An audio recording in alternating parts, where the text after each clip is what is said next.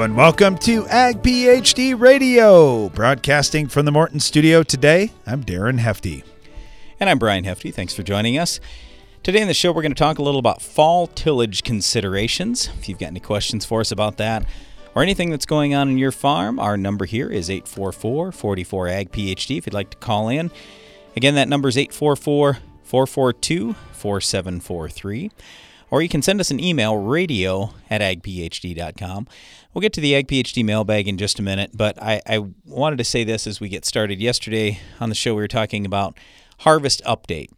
And I had just said we were kind of just getting going on beans on our farm. We had a full field, end up averaging, and Darren, just you know, uh, 40 or around, around 40 that was severely hail damaged, and I think that was even better, Darren, than what you had thought it was going to be. I guess right? 35. Okay, so you're right there. I thought you were well. There were areas in that I guess field. 35. You was, told me 50. And uh, yeah. Yeah, I, I told See, him 50 without even looking. This is the problem. It's it's Brian's ground, and you're the, you're always not not saying Brian, but whoever farms the ground is always the worst person to guess how it's going to do because you have an you have a bias. And if it's your own stuff, Well- if you think it's bad, you're going to guess, oh, it's 20 bushel beans while it was 40.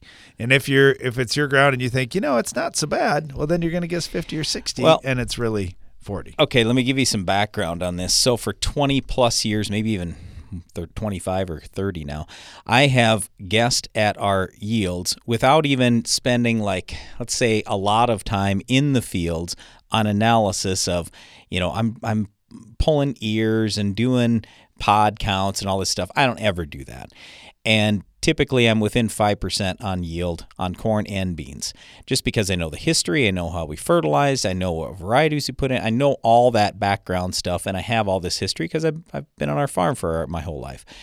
So, anyway, I I literally just guessed because looking at it, I didn't think that the hail was that bad, but it was actually pretty bad. I'll say too, right across the road, the corn, and I, I mentioned this yesterday, the corn actually turned out good. Didn't turn out so good tonnage wise, and it's something that we need to talk about more in the future when we have late season hail, and this would have happened relatively early August, the corn yield was mostly set. So it didn't damage it for grain, but it did damage it for tonnage. Well, the problem was we still took it for silage and we got, I'm not going to, I, can't say ripped off or anything, but I would just say we didn't dollar out as well selling the tons off as what we would have had we taken it for grain. And so in the future, we're either taking that for grain or we're going to have to work out a different deal with the dairy that wants to take the silage off because it was, it didn't work out that well for us financially on the tonnage for silage compared to how it would have been if we would have taken the whole field for yield. Anyway, I'll, I'll leave it at that. But I, I would just say there are a lot of things going on right now. My biggest fear today is that soybean moisture is getting too dry too fast. It's 90 degrees here. And so now we're actually not going to go when we uh, harvest our very next field here this afternoon. We're not going to go to what's technically ready next. We're going to go to actually what's ready last. So we're going to try to find something as wet as possible. Then when we get rain tomorrow afternoon, evening, that'll re-wet everything. And then we're right back to square one and we can start with everything being nice and moist. But harvesting 9 or 10% soybeans doesn't make a lot of sense to me unless going to put them in the bin and get them re-wetted just by throwing moist air in there.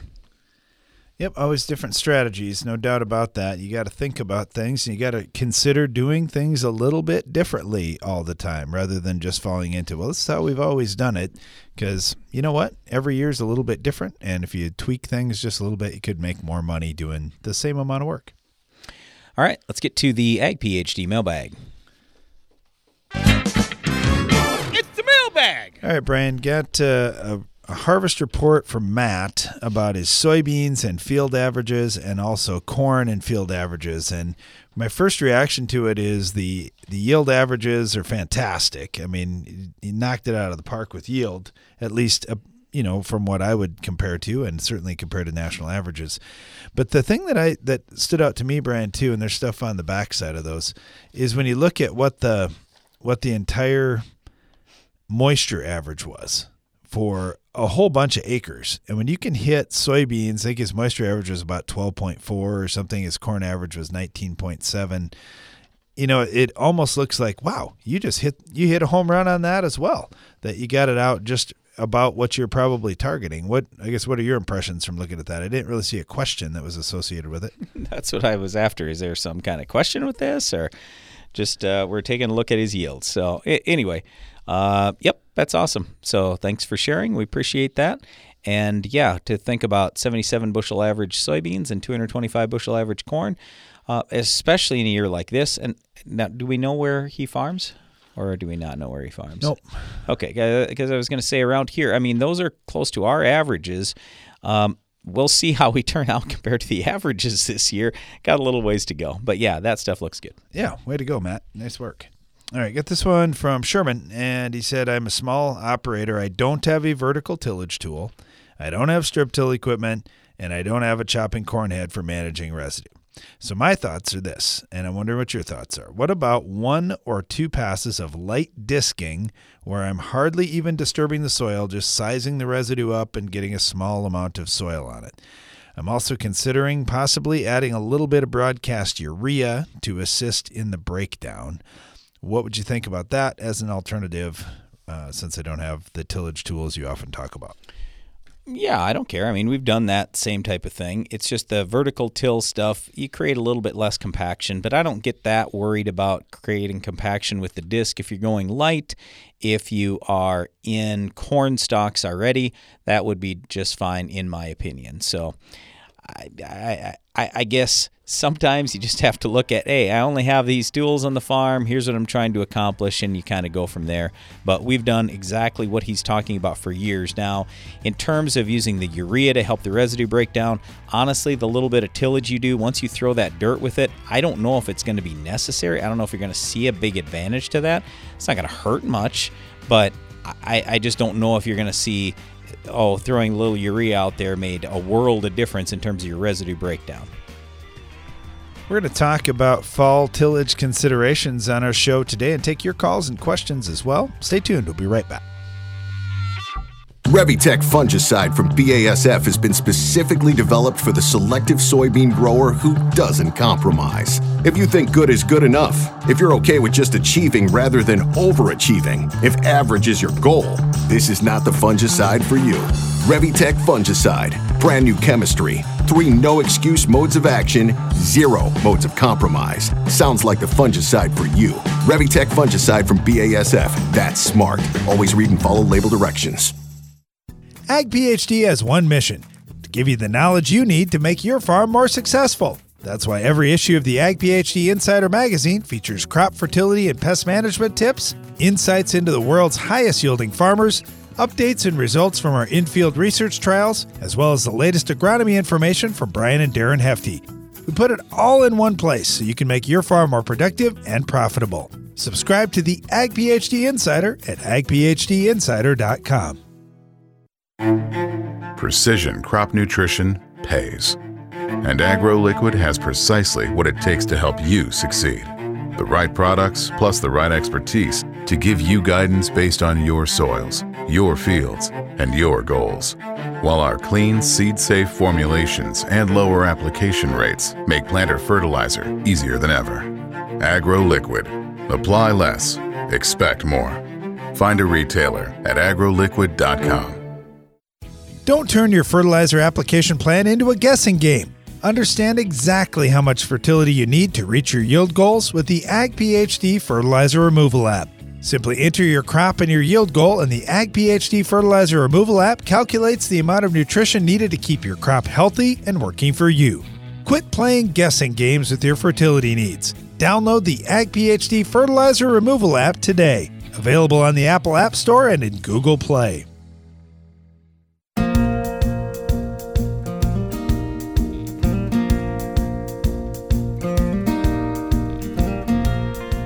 Back. You're listening to Ag PhD Radio, talking about fall tillage considerations and taking your calls and agronomic questions at 844 44 Ag PhD or by email radio at agphd.com. Start off uh, with Lynn up in Michigan. Lynn, how are you doing? I'm doing good. How are you? Good, good. All right. Talk to us about your alfalfa here. You got some challenges there. Well, I I uh, seeded it last fall, I thought I had the best alfalfa seeding I'd ever had. Um, come springtime, I've got a, a problem in that buckhorn, and uh, it come in there with a vengeance. And I'm just wondering what if it's uh, worth trying to spray, and when I might, and what I might use if I could. Okay. Uh, and you said, uh, oh, so what is the weed? Is it a broadleaf weed or is it a, a shrub? He's saying buckthorn. Yeah. Buck, so buckthorn, Buckthorn. the, the, the shrub? It's buckhorn. Oh, gotcha. Yeah, oh, I'm buck- sorry. I thought you said buckthorn. I was thinking about a shrub out there, and I thought, wait a second, how did that happen out in your alfalfa field? Okay, so that makes a little bit more sense. Um, all right, so here's one of the challenges with alfalfa: is it Roundup Ready alfalfa or is it conventional alfalfa? It's conventional. Okay. Uh, we don't have a huge amount of weed control options, and that can be a little bit of a challenge. Did you put any pre-emerge herbicide down, or are you just counting on uh, a post-emerge now? It you have to be post. Okay. Okay. Um, one thing that we like to do, we like to start off with pre-emerge Eptam treatments. That that works pretty good. A half a gallon of Eptam is uh, somewhere in the thirteen to twenty dollar price, and we take out a lot of well, we take out all the grass, and we take out a lot of the broadleaf weeds, and that lets our stand get get pretty thick. What is your seeding rate on the alfalfa? Just out of curiosity. Well, actually, it ended up a little heavy, but I was probably twenty, probably twenty-five pounds. Okay, twenty five pounds, and nothing else with it. No oats or anything else. No, Okay, perfect. All right. and I put it in early last fall. You know, a year ago. Um, like I say, I come on, boy, come on just beautiful, and then come springtime, I got a big surprise. Yeah, yeah. So with the alfalfa, I, I guess uh, just trying to think about the the the buckhorn. How thick is it? Is it just Well, in hold- spots hold- of the field? Yeah, but is it hold up just a second. When you when you're saying buckhorn, are we talking buckhorn plantain? Is it a plantain or or, Yeah. or okay? I just wanted to make sure that we're all on the same page here, talking about the same weed. You basically have a couple of choices. What I would suggest is is running with Buctril at at least a pint to the acre, along with a couple ounces of Butyrac. That's 2,4-DB. And you know, some people will try like a Pursuit or Raptor, but it's not the greatest on the plantain species. And quite frankly, Buctril isn't that great either. It's just between that Buctril and Butyrac, that's kind of your combination. That's about the best thing that you can do that that we would know of. So it's not going to be perfect, but at least that would knock it back hopefully fairly well. And then I think where Darren was going with this was just if you can if you have a relatively thick stand and it's fertilized well and all that, hopefully that can choke it out, but it's tough. And that that 2,4-DB or Butyrac is a little hard on the alfalfa to begin with, but it's not terrible.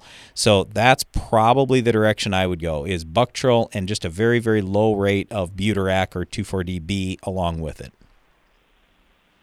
Okay, well, I appreciate it. And then would you spray that? I just I just finished, uh, you know, like a third cutting here about about a week ago or so. Yep. And it would I do now in the fall, or would I wait till the so, you know? Well, honestly, if it was me, would I consider doing it in the fall? Yeah, I probably would. Um, so if we're talking about plantains, there are many of those that are uh, just going to be annual weeds. But the problem is this buckhorn plantain is a perennial. So as long as we're all talking about the same weed, the one that I'm talking about, buckhorn plantain's a perennial. So my point is that's why you absolutely want to hit it now. So hopefully between the herbicide and the winter kill, you'll get most of that under control and then maybe you'll be in good shape next year and maybe you won't even have to spray next year, we'll see. Okay, well, I can try that, and I certainly appreciate it. Yeah, no problem. And just in the future, the the much better choice, and that was why it was Darren's first question, is Roundup in Roundup Ready Alfalfa. Now, if you don't want to raise Roundup Ready Alfalfa, that's fine. I'm just saying it, it is a lot better than this Buctril and Butyrac combination that I'm telling you about, but that that's about all you can do at this point. Okay. All right. Well, I'll give it a shot, and if not, I'll start over. All right. Well, thanks, Lynn. Good luck out there. Thank you. Appreciate you guys. Thanks. You bet. Thanks. Yeah, I like that he got a good establishment. I mean, that's one of the things we talk about a lot with alfalfa. If you can get a good crop establishment, uh, that's half the battle. But but yeah, there are some tough weeds out there, especially when you get some perennial weeds that that man they can sure sure creep up and catch you. All right, let's get back to our, our topic of fall tillage considerations. Got CJ Parker with us right now with Case IH. CJ, how you doing? Oh, not too bad. How are you guys today? Good, good. Everybody's got a different strategy for fall tillage. And I think about, you know, like on our farm, we end up with some manure that we have to get worked in or some fertilizer. We've got residue issues, compaction issues. I'm thinking about seed bed prep already, of course, every time we're out in the field. But where do you want to start, CJ? And what are some of the things we should be thinking about heading into this fall? Well, I think um, what, a, what a lot of customers need to look at is you're exactly right. You know, what are, what are your goals? Do you got to you got to bury some manure? Um, what what kind of residue do you have out there? Um, compaction issues. Um, yeah, it just, it just really depends. Seems like residues becoming more and more of a topic. Um, these corn stalks and soybean stubbles getting tougher and tougher, and um, hearing about tar spot as well too. Um, where I live here in Northwest Ohio, and talking to other producers across the Midwest, and um, was actually talking to a customer earlier today. He plans on um, being a little bit more aggressive with his residue um, this fall to uh, to help reduce some of that some of that issue. Yeah, that that is one of the things, uh, the disease issues this year that I know we're getting some talk about, and and gosh, I've been hearing from some guys up in Wisconsin about white mold in their soybeans, and man, I'm gonna have a lot of sclerotia out there. I might want to do something about that too. Yeah, absolutely, and um, you know, it, it seems you know, a lot of years we're talking about ruts in the field, and I guess the, the harvest isn't over yet. But for for most of the places I've talked to, you know, things are pretty dry. Um, I don't think we'll be having to fill much many ruts in. But uh, we gotta we gotta remember the the compaction issues that, that may be out there as well too. Um, you know, so we can um, if we do get some rains later on this winter, we can get that uh, get that moisture off the ground, maybe get it to go deeper into that soil profile if it is gonna, gonna stay dry. You know, we've got areas on the, the farm, and uh, we, or I should say, we've had areas in the past where we've had some corn that that's blown over in windstorms, and I know there are quite a few guys as as we we talked to folks all around the country that caught some green snap, had some bad storms, hurricanes, whatnot. Uh, when you've got residue laying every which way and, and just a carpet out there on the soil, I think that's a big one too. What did you learn coming out of the the derecho last year with with kind of a widespread area like that? And what have you learned over the years, CJ, when you've got some downed corn and, and residue to deal with? Um, yeah, I think uh, one of the one of the main things we've we've learned um, the past few years, and, and at Case IH, we've always kind of talked about, you know, um, working that residue in that top three or four inches of the soil. Um, I know a lot of people think sometimes they need to bury that stuff kind of kind of out of sight, out of mind. But um, if we think about where that fence post rots off at, right there in that top three or four inches, where we have that uh, aerobic bacteria um, breaking that stuff down faster. So deeper isn't always necessarily the best thing to do when you're uh, when you're dealing with residue. Yeah, there there are just so many considerations, and I like how you started this too, CJ. You just got to have what are your goals? What are you trying to accomplish here? What's the most important on your farm? And that helps you picking that right tool and and getting the job done to your satisfaction. CJ, we're gonna have to talk more as this fall goes on, but thank you so much for being on today. Really appreciate it. Yep, yep. Thanks a lot, guys. We're talking about fall tillage considerations on the show today. We're also taking your calls and agronomic questions as as everybody seems to be out in the field here this week with harvest and tillage and everything going on. Our phone lines are open 844 44 AG PhD, and we'll be right back.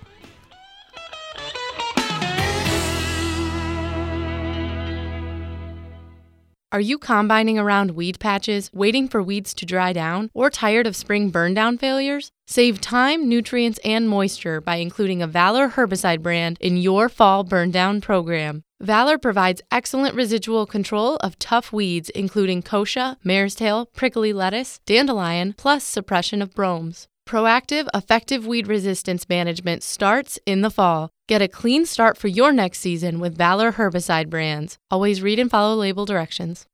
Every week for more than two decades, Ag PhD TV has provided agronomic information to make your farm more productive and profitable. In each episode, we discuss a wide range of topics covering everything from crop fertility, promoting soil health, improving the environment, pest control, and more, all designed to help you push your farm to higher yield goals and more profitability. Be sure to catch us on Tuesdays and Saturdays on RFD TV. Check your local listings or visit agphd.com to learn more. Weed control without the BS. That's more time to apply without wasting time. That's flexible tank mixing that doesn't bend the truth. That's near zero volatility with unmovable principles. With the Enlist weed control system, there is no sacrificing. Get better weed control with no ifs, ands, or buts at enlist.com. Enlist.com. If you've ever wondered how the Farmall got its name, here's an abbreviated list of the jobs the Case IH Farmall can do. Baling, cutting hay, feeding, hauling, loading, pulling, raking, cleaning barn, mixing feed, fertilizing, mowing, chopping, seeding, clearing, irrigating, furrowing, cultivating, hitching, digging, emergency tow, harrowing, hoisting, leading parades, excavating, grading. Let's make it simple. This tractor does it all. So no matter what you're doing, Can Do comes in red. Farmall. Learn more at caseih.com slash farmall. Don't turn your fertilizer application plan into a guessing game. Understand exactly how much fertility you need to reach your yield goals with the Ag PhD Fertilizer Removal app. Simply enter your crop and your yield goal, and the Ag PhD Fertilizer Removal app calculates the amount of nutrition needed to keep your crop healthy and working for you. Quit playing guessing games with your fertility needs. Download the Ag PhD Fertilizer Removal app today. Available on the Apple App Store and in Google Play. No matter what time of the year it is on your farm, with a Bayer Plus Rewards program, earning and redeeming rewards are always in season. Because when you buy two or more eligible seed or crop protection products throughout the year, you earn $3 per acre in cashback rewards.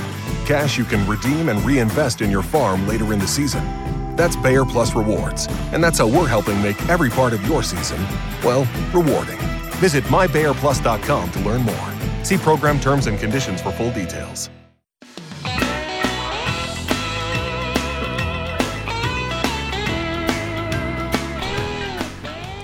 Listening to Ag PhD Radio. Thanks for joining us today. Our phone lines are open throughout the show at 844 44 Ag PhD. You can also email us radio at agphd.com.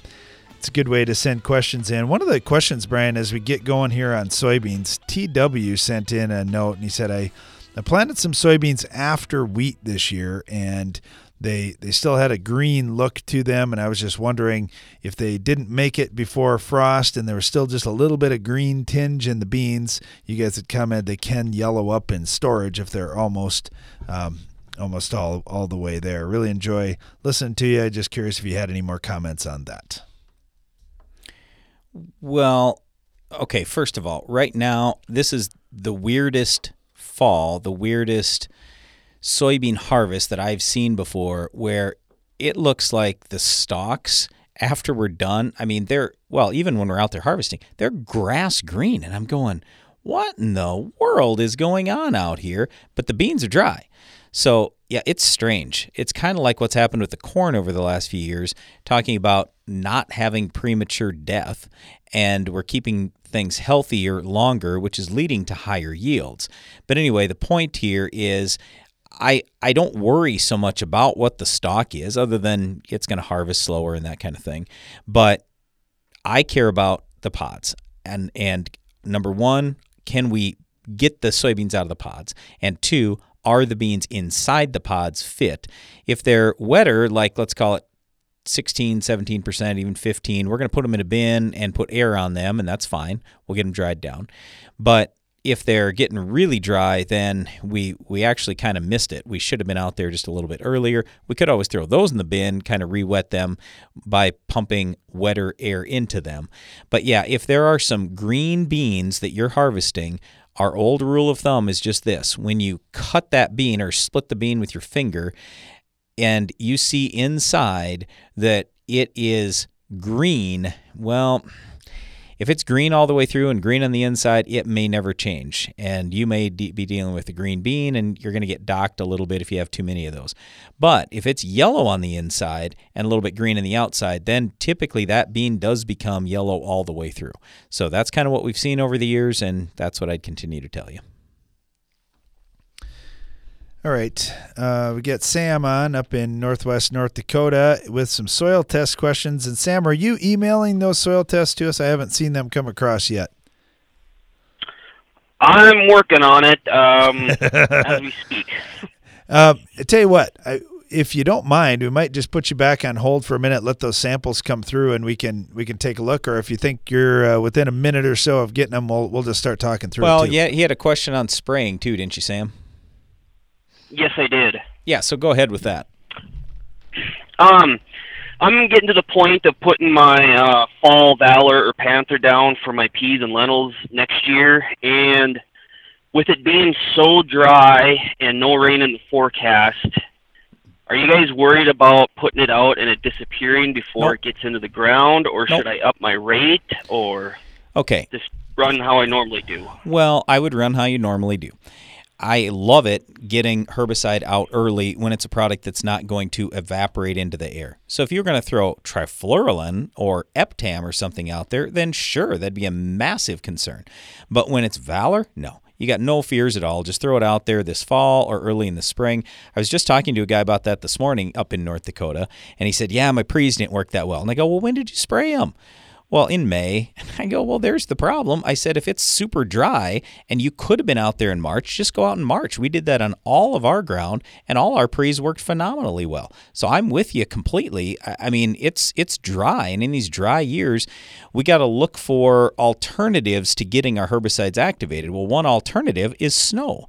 So you put it out there, and you're going to get snow on that if nothing else, and you will get activity, and it will be working 100% come spring. So I'd be very confident in putting that out there. That's no problem. Now, I'm always going to recommend in the fall with Valor going to the four ounce rate. Now, you might be running three. I don't know what you've done in the past. I just like bumping it up to four. It doesn't cost much more. We just get so much more residual out of that, and it really hammers those weeds, especially the tough ones like water hemp and kochia. Okay. Oh, I, I've normally ran. Um, if I spray in August or September, I run with three. Once I cross the October first time frame, I go down to two ounces because we're that much colder and closer to freeze up. Sure. Yep. Uh, yeah, I get that. It just depends on how much residual you want there to be in the spring and also how much you're kind of burning down right now. But yeah, I, I still, I, I probably never am going down to two ounces in the fall. I'm at least running three. That's just my recommendation. Obviously, you can do whatever you want to do. Okay. And I just sent over the soil test. I don't know if they come through yet. Okay. Uh, so, what did you have specifically for a question on your soil test, or did you want me to just take a look at it in general? Um, so I have two soil tests from the same field. There's an east half and a west half. Okay. The west half always produces about 10 to 20 bushels less than the east half. And I had them soil tested separately to see if if there's anything why I should be or why it's producing less than the other half.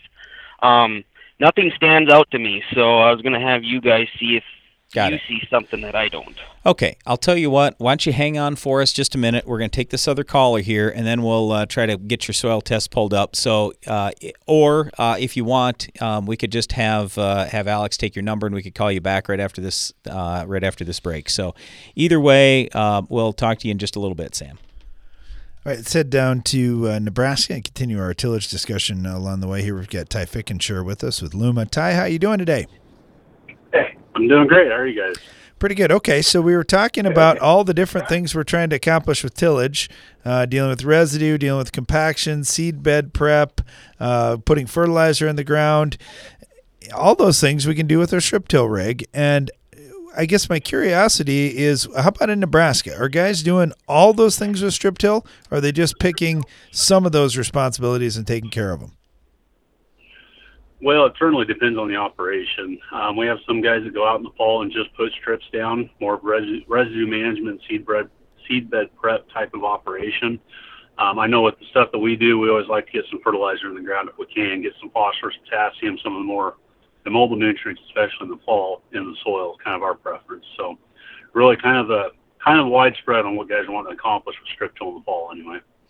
Now, we get a lot of questions with fall strip till about should I use coulters? If I've got a coulter set up, will that be fine? Should I use a shank? What do you like to see and what are some of the differences? Well, again, I'd say it comes down to preference of the operation. You know, obviously, if we're going to be running livestock, uh, typically we see that delayed until spring. Uh, usually, we run a shank in the fall, try to get some compaction breakup if possible. Uh, we do have a neighbor of ours. He prefers just running the coulter, and he does a two pass. He'll run one pass in the fall and then one pass in the spring with his coulter setup. Um, I think the way it looks in our area right now, we're going into a year kind of like last fall, where the ground was was hard, dry, um, and I think we're really going to need that shank to really, you know, fracture that soil and get that soil worked up really well. So um, for us, we tend to kind of lean towards going with the shank in the in the fall with the setup we're running here this year, we do have the flexibility though. If we run the shank in the fall, we can swap out and, and run coulters in the spring. So we kind of like that flexibility that we have with those machines. Yeah, yeah, it's really nice when you you have a little bit of flexibility and you can choose what you're going to do depending on the situation. With uh, with fertilizer prices where they're at too, we're hearing a lot of guys talking about, man, if I could just put it in the strip, the efficiency should be a lot better. Mm-hmm. Did you notice anything in the drought this year on the dryland guys? Did they they really like that? Yeah, we uh, kind of the message we go to guys with is we can't look to reduce that rate. We're getting the, the nutrients right in the strip where the roots are going to get to it. Um, we don't want to cut that too much. Obviously, we're still shooting for high yields, but if we can get it right in, in where the root zone can, uh, or where the roots can take it up, uh, we're going to be a lot more efficient. And a year like this, you know, looking at the high fertilizer prices, it might not be a bad uh, bad option to uh, just kind of put out there only what the crop needs and not necessarily try to build the soil. And getting it in the in strip is a great way of doing that.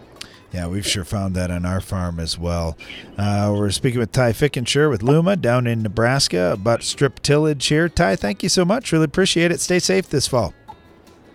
All right, you too. Thank you, guys. We'll get back to more of this discussion and your calls and questions right after this. Maintaining your crops is as important now as it's ever been. Howler, a revolutionary fungicide from AgBiome, can help. It provides long lasting protection from a broad spectrum of foliar and soil diseases that affect crops. Howler is OMRI listed, has multiple modes of action, and has minimal pre harvest and re entry intervals. It's flexible, easy to use, and is available right now. Visit agbiome.com forward slash howler to learn more. Your schedule can change by the minute, making it hard to stay on top of the latest agronomy information. But at Ag PhD, we have some good news for you. If you miss an episode of Ag PhD TV or radio, you can catch up at agphd.com. With years of valuable content and the latest episodes available to stream for free, you can continue building your agronomic knowledge on any schedule. While you're there, don't forget to check for upcoming Ag PhD events and workshops. Watch, listen, and learn at agphd.com. Are you combining around weed patches, waiting for weeds to dry down, or tired of spring burndown failures? Save time, nutrients, and moisture by including a Valor herbicide brand in your fall burndown program. Valor provides excellent residual control of tough weeds, including kochia, mare's tail, prickly lettuce, dandelion, plus suppression of bromes. Proactive, effective weed resistance management starts in the fall. Get a clean start for your next season with Valor herbicide brands. Always read and follow label directions. When you're ready to harvest more corn, Drago is ready to help. The proven Drago Series 2 corn head with automatic self adjusting deck plates beats competitive brands for harvest efficiency. And the new Drago GT features integrated deck plate ear shocks for unsurpassed yield capture. Harvest more, return more with a Drago corn head. For more information on Drago cornheads, go to dragotec.com. That's dragotec.com. Ag PhD has one mission to give you the knowledge you need to make your farm more successful. That's why every issue of the Ag PhD Insider magazine features crop fertility and pest management tips, insights into the world's highest yielding farmers, updates and results from our in-field research trials, as well as the latest agronomy information from Brian and Darren Hefty. We put it all in one place so you can make your farm more productive and profitable. Subscribe to the Ag PhD Insider at agphdinsider.com. Nothing waits for a farmer. Not the weather, the banker, the crops. It's never at a farmer's convenience. So when it comes to crop protection savings programs, how come they get to ask you to wait for a rebate? Don't wait for rebates. Get the True Choice offer from Corteva Agriscience for instant upfront savings on crop protection products. Ask your local Pioneer sales representative or your crop protection retailer about the True Choice offer from Corteva. But don't wait.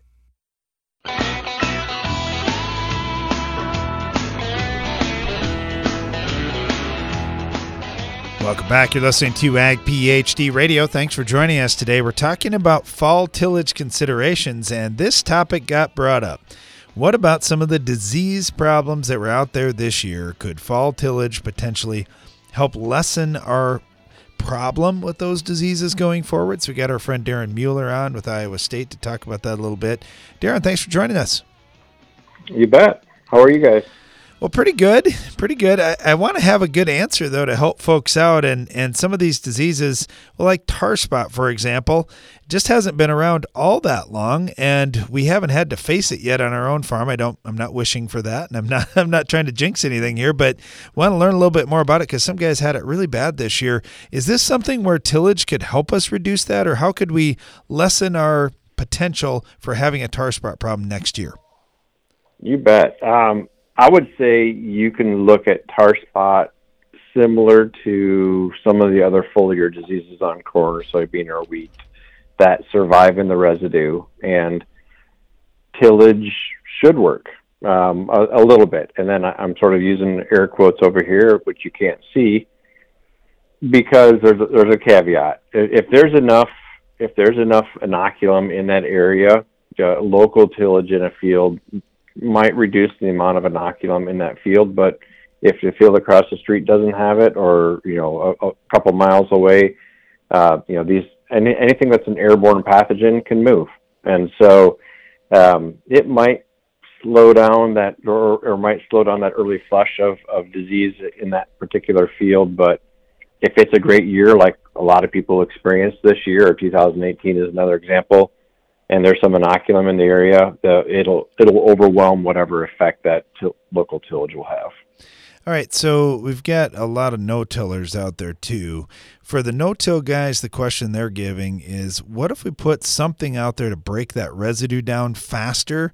Can we at least lessen how much tar spot's going to carry over till next year? Oh man, I, I would say I would have the. I know, I know. I would have the tough. same answer. Like it's like you're you're adding an input, and uh, I would say overall, if the conditions are are decent for disease development, it's really not going to do a lot. Like it, uh, but then, you know, it's it's the real world. It's biology, and you you can probably point an example of breaking down that residue, and then the next year is really sort of marginal for disease development, and, and maybe it doesn't make a difference. And so, um, you know, it's it's it's the the plant pathology is sort of crappy answer to everything. It's, it depends on the weather. You know? yeah, yeah, um, absolutely. and and it, and it, and it sort of it falls into this that that category as well. That really there's there's a biology and a reason we say it depends on the weather. And if it's if it's with tar spot, what we've seen is that man, that pathogen can really explode. So just sort of shuffling the chairs on, on the Titanic is not going to do a lot if, if it's good um, conditions for disease development the next year. Okay, that's fair enough. That's fair enough. So if there's a disease you want to talk about, Daren, that, that I haven't mentioned, go for it. But otherwise, I was going to ask you another tar spot question about uh, when when we look at that one. What did you learn this year? Did you see much of it in Iowa, and and what would you suggest for managing going forward? Yeah, so we did see it in Iowa, but thankfully it's you know we, we well maybe not thankfully for everyone, but we we were pretty dry here in Iowa, like you know, um, and I think that slowed down the spread of the amount of inoculum, tar spot inoculum that's out there. Uh, Eastern Iowa certainly has some counties, you know, Allamakee and sort of the, the far east that man, there's there's a there's a lot of tar spot out there, and it's and so what I, I think the main lessons I learned, at least going again moving across Iowa, is that inoculum level is going to play a role. And so once it once it gets established and it really starts to take off, you, you're managing that completely differently than the people that are just sort of on the fringes of it and sort of looking on the outside, looking in. Um, the other lesson I see is that fungicide timing is really an issue. We had a lot of people asking why the heck they're seeing so much tar spot in their field, even though they had, they, you know, they went out and sprayed. And there, there's a lot of reasons for that. There's tar spot has a, a latent period. You know, for those that aren't familiar with that, that means that the pathogen infects, and then it takes about 10 to 14, maybe a little bit more days before that the the sign of the pathogen or the disease is there. And so you and while some fungicides are curative, again using air quotes, that only that only helps in those first couple of days. And so if if you hypothetically had tar spot infection happen 10 days ago and and you, and you still don't see it and you go out and spray a fungicide, that fungicide is not going to do a lot as far as stopping that pathogen, and then and then you know you get disease. And so um, timing was uh, was a really big thing this year. Uh, some fungicides, for the most part, fungicides work pretty well against this disease, but if you put it out at the wrong timing, um, it, it doesn't look as good. Yeah, I also heard from farmers through the season saying the two and three mode of action products looked better than the, the single mode of action products, uh, at least as far as disease spread and, and just how much infection they had. Well, I guess we'll see when the yield data comes in, but at least earlier this year, it sounded like that looked good. Well, I really appreciate the update, Daren. Again, we're talking with Daren Mueller here with Iowa State. Uh, look forward to uh, to catching up with you at the winter meetings this year, Daren. You bet. Hopefully, we'll see you. All right. Sounds good. Uh, let's head back up to Northwest North Dakota. Got Sam on with us, and we got a couple of soil tests from Sam. And uh, just wanted to talk. He had a challenge just to just to get catch everybody back up. He, he split a field. He said the west half of the field typically ten or twenty bushels less than the east half, and kind of wanted to figure out what was going on. And then, of course, uh, if we can increase yields on both sides of the field, that'd be fantastic. Okay, Sam, I got a couple of questions for you. First of all, how big is this field, roughly? It's uh, 240 acres tillable. Okay, and we have one sample from each side. How were those samples pulled? Did you? I, I mean, where were they pulled in each side? Uh, they were composited, uh, sampled, so it was an average of each side.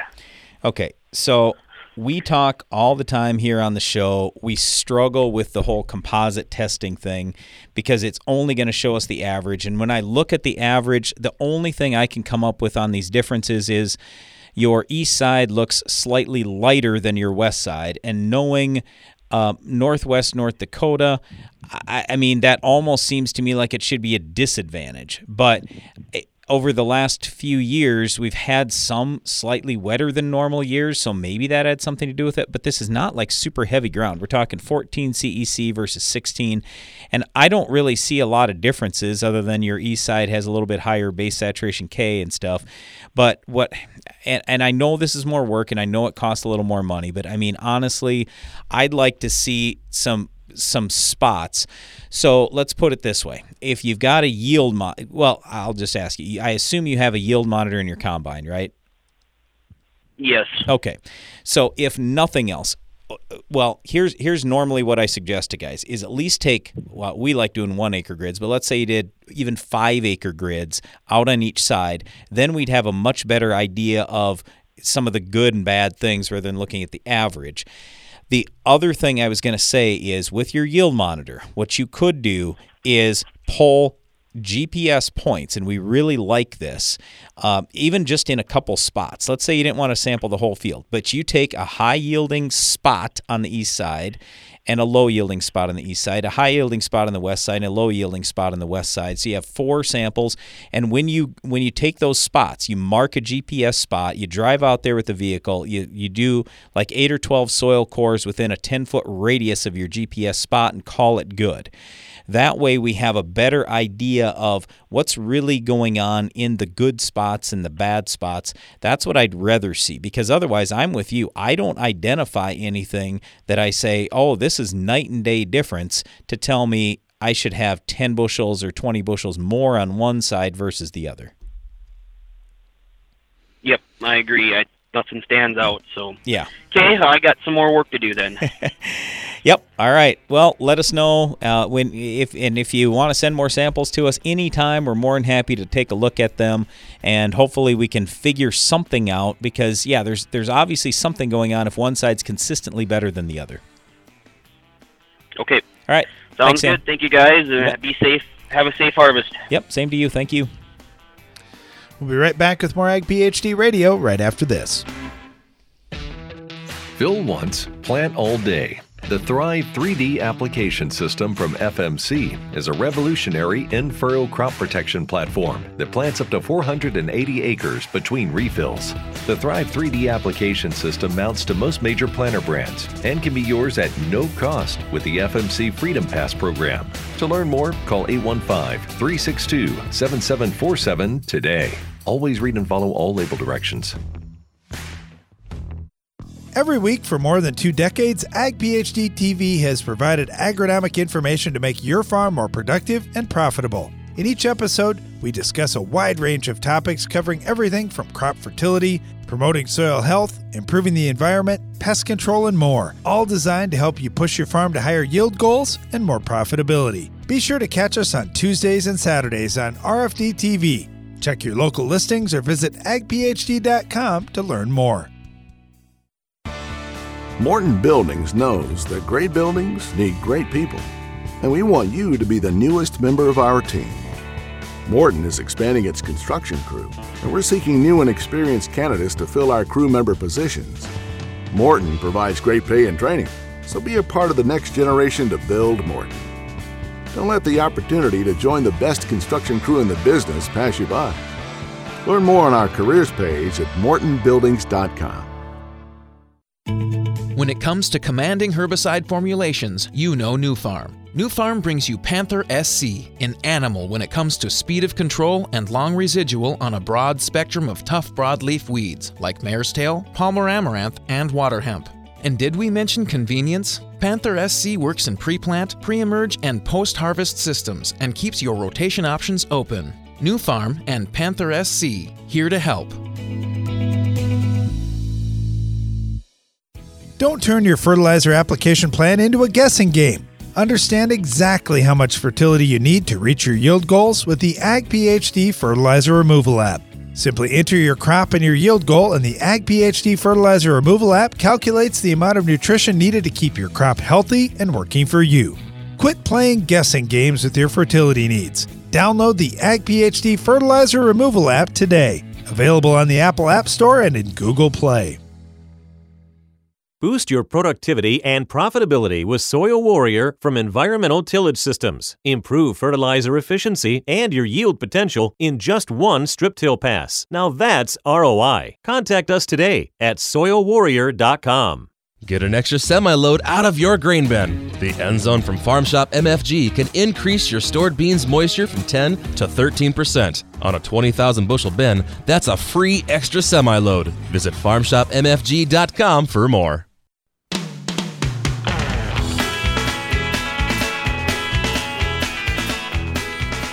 Welcome back. You're listening to Ag PhD Radio. We were talking about fall tillage considerations on today's program, but we've gotten a lot of questions in here for the Ag PhD mailbag. Going to dive back into one from Tom. He said, Guys, I got a couple of questions for you today. First one I've noticed in a field recently the outside row of soybeans still very green, and the rest of the field is ready to harvest. Why would the outside row stay green longer? Yep. It's an excellent question. I've noticed that quite often over the years as well. I don't know if I have a great answer for you on that. Is there anything that you know, Darren? But there's so many things that could happen with that outside edge of the field that could be Yep. slightly different. And Yep. sometimes we see that outside edge get a slow start and then True. it stays green a little bit longer or it has some additional stress on the outside. There's often in the outside row, if you were to test that outside row, you will find higher organic matter levels out there than you'll find in the rest of the field. If you also check yield on that one row, you will often find it to be higher in terms of yield. Now, another thing that could happen is it's right next to grass.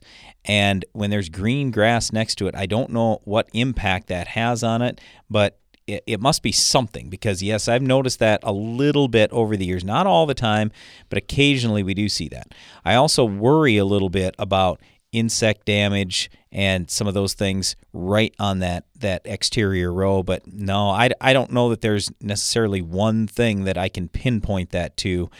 So just have to do a little field investigation and, and try to figure it out there. But I, mean ultimately i don't know if it makes a whole lot of difference i don't know if it's going to change your management really any All right, Tom's got a second question then. He said, I have noticed the headlands in cornfields are sometimes harvested long before the rest of the field. Yep.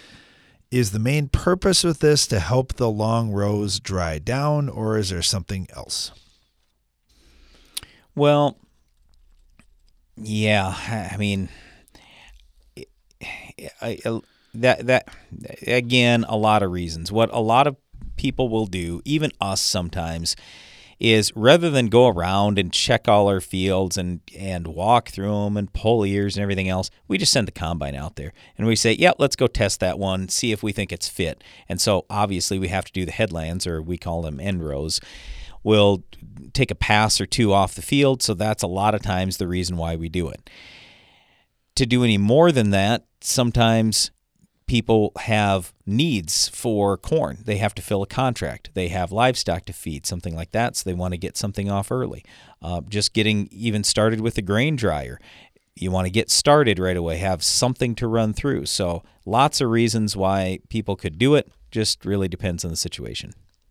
All right, thanks for the questions. We appreciate that one. Got this one from Tom, another different Tom. Uh, he said we got 51 inches of annual rain, crazy humidity, uh, and lots of heat. We had corn growing so fast you could about hear it. However, with our wheat, we had some issues with so much humidity. We had some sprouting before we could even get the wheat off. Uh, and just more of a comment than anything else. And Tom, it's not as much the humidity. I think it's just it's rain, and you can't get back out there. And then the rain gets caught in the in those heads sometimes. And yes, stuff can sprout. We have that with corn some sometimes too in the really really wet years. So it's it's more rainfall than humidity. But anyway, go ahead. Well, it was just it was just more of a comment from oh, him, Oh, just okay. that that sometimes the weather that's good for one crop is it makes it a challenge with other crops, and you know it, it's timing on a lot of this stuff too, and that's what's kind of interesting is we get to travel around and talk to to growers who are doing things a little bit different. Well, why are you planting a couple weeks before everybody else, or why are you waiting to plant until a couple weeks after, or picking a different maturity that's not common for your area? And some guys have kind of figured out the timing on things that you know this time of year we normally have more rainfall or we have more humidity and all those kinds of things that go with it that that we're trying to to beat that or to to time it so we'll be ready to harvest after that. Man just talk to the guys raising hay in your area. When are you going to cut that hay and how are you going to going to get around that? It gets to be a little bit tricky. There's no no doubt about that. Um, you know, and speaking about the timing, Brian, the, the fall tillage discussion we've been having today, well, I think the timing might be right in a lot of these areas. I've been traveling around Minnesota yesterday. Growers there were saying, man, we caught some rains. It was too late to really help the crowd or the crop, but at least it's going to be a little bit softer to do some tillage out there. It was Yeah. so hard that we ran into that last fall where we had no rain in four months and we're trying to do tillage. Well, that that doesn't work the best. It's really hard on stuff, pulls hard, and wears stuff out much faster. got Kevin Kimberley on right now. He's a consultant down in the state of Iowa, but of course he, he reaches out into the neighboring states as well. Kevin, thanks for joining us. How you doing today? Well, pretty good. Okay, so Iowa, not exactly a, a super wet year for a lot of the areas around Iowa. You running into any challenges with some of the fall tillage recommendations that you're making out there? Well, as you know, I travel eight states, so people have moisture and people don't have moisture, and it's a little mixed bag. Uh, one thing we're um, where you're drier, you want to run narrower points on tillage, and if your ground's not level, you want to level your ground later uh, before you finish up, so it's a level for uh, next spring. Um, this spring, a lot of people had rough tillage, and and uh, you had a lot of rootless corn because of it, and couldn't get corn into moisture because those valleys were dry and dry in that. And we could run into the same thing again. Well, I think the other thing a lot of guys talk about when you're talking about rough tillage, we've got these hard clumps of dirt that we never got the rain and the moisture to, to ever break those down. If you create those hard lumps out there in the fall, what are the odds they're going to be mellow and uh, and easy to crumble in the spring? Well, in the spring's a problem because you'll kick those in the holes and you'll have drier dirt. Um, as you guys well know, I do a lot of work uh, kind of around your surrounding area. Last year in Mitchell, we leveled ground with field cultivators uh, in December, and we had a beautiful stand. And you have the same soil density to plant into. Soil density is very important. And if you're running strip till, you need to make sure and uh, depth and coulters can make a big difference along with knives this year. It did last year. One of the one of the challenges we've had this year too is just getting parts. Are, are you seeing that loosen up at all with some of the tillage implements, or or guys pretty much going to have to run with what they've got? Well, there's still some opportunities. We drove clear to, out to um, Idaho, right on the Washington border, R&H machine, and they designed ripper points for us. So we're we had them made for 870s and some chisels to uh, help the ground move better, so we don't blow it apart. I'm not a big wing guy because you blow these holes, and and uh, a lot of that showed up to be a disaster this year. Yeah, it sure did. And then you're the guy that gets the call about how do I make my planter work better. If you set the table and you set it very poorly with the fall tillage, uh, it's going to be tough to make that planter work great. It is. And you guys probably remember I've always taught everything's a marriage to your planter and it starts in the fall. Yeah. And, you know, don't be afraid to make that extra trip later and level that ground off because it will seal over and and you'll have great planting conditions next year, even dry. Yeah, that's that's an important tip, and and I know Kevin had mentioned Mitchell, South Dakota, doing this for for our listeners who may not be aware of where Mitchell's at. It's pretty cold in Mitchell, South Dakota, in December, but it was dry, and you're able to to sneak back across that field, level things up without without creating a mess out there for sure. Yeah, and we we did that by Pipestone and Flandreau last year also, and of course, we did that in every state, and I'm really, you know, we consult in eight states, so we're we're out there every day. We're in fields today, in fact. So yeah, a little nicer today than it than it would be in December for sure, but lots of Yep. stuff going on out there, and and as you mentioned, variable conditions across the the Upper Midwest. We're talking with Kevin Kimberley. He consults uh, over eight states, based out of the state of Iowa. Kevin, uh, thank you so much. Really appreciate having you on today. Look forward to talking to you again soon. Absolutely, you guys have a great week and enjoy the fall. You bet. Yeah, there's so much going on out there in the fields right now. And I one thing I like about what Kevin does, he just pays attention to those details and and watches really close and field to field isn't isn't afraid to to make a change and say, you know what, you know you've been using this kind of tool. We need to change things up here to get better results. Uh, it, it certainly helps uh, helps growers, and it's a good tip for all of us, uh, even if we aren't working with a consultant, to just watch really close on our own farms as we're getting out there doing that fall tillage, that we're getting the job done that we're trying to get done. Thanks for listening to our show today. Be sure to join us again each weekday for more Ag PhD Radio.